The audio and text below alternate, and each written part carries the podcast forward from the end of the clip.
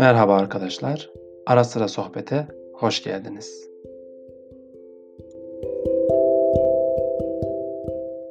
Kusura bakma dağları. Kalbim tüm vücudum içerisinde hasreten jeolojik bir öneme sahiptir. Şimdi şu çorak halini görünce insanın inanası gelmiyor tabii. Ama sizi temin ediyorum. Buralar eskiden hep tutluktu.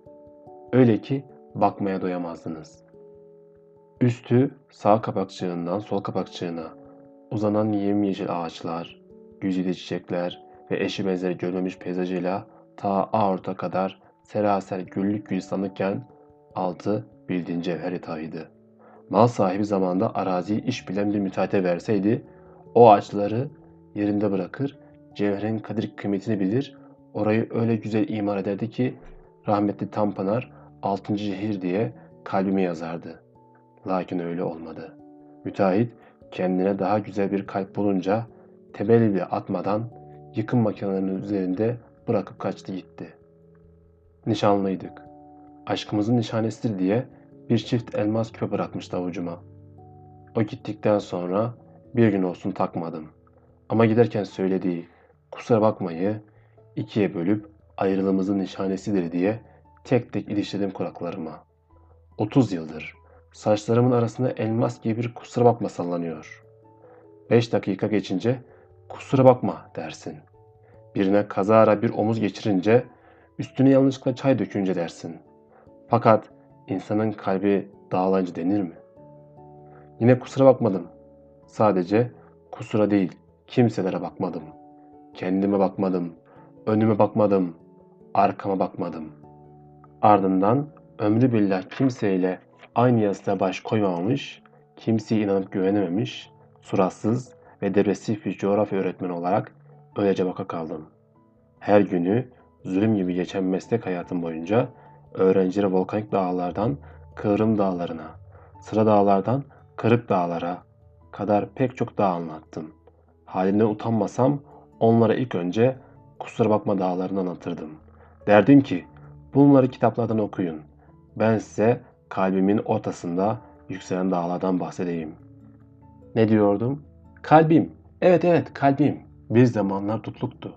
Bağdı, bostandı, günlük güneşlikti ve hatta denizi bile vardı. Zavallım, ahir ömründe çok heyecan, bir o kadar da heyelan gördü. Gece gündüz süren yangınlara, Kandili Rasathanesi'nin aklını alacak depremlere, gözyaşlarından mütevellit şiddetli erozyonlara, aklıma alabar eden fırtınalı bir aşka maruz kalınca bitki örtüsü falan kalmadı tabi ortada. Sözünü ettiğim bu dış kuvvetlerin kırılmaların, sıkışmaların ve patlamaların etkisiyle kalbim nihayet bugünkü şeklini aldı. Tutluk mutluk hak getire. Yerinde muazzam kulaklıkta bir manzara var şimdi. Cesaret edebilseydim derdim ki haritayı yere serip dört ucundan sabitlediğinizde çocuklar kalbimin yüz ölçümünün hemen hepsini kapsayan acıya, dik, hayal kırıklığına paralel uzanan o büyük yükseltileri göreceksiniz. Sanki bir kızgın demirle dağlanmış gibi duran bu yükseltilere yıllar önce kusura bakma dağlar adını verdim.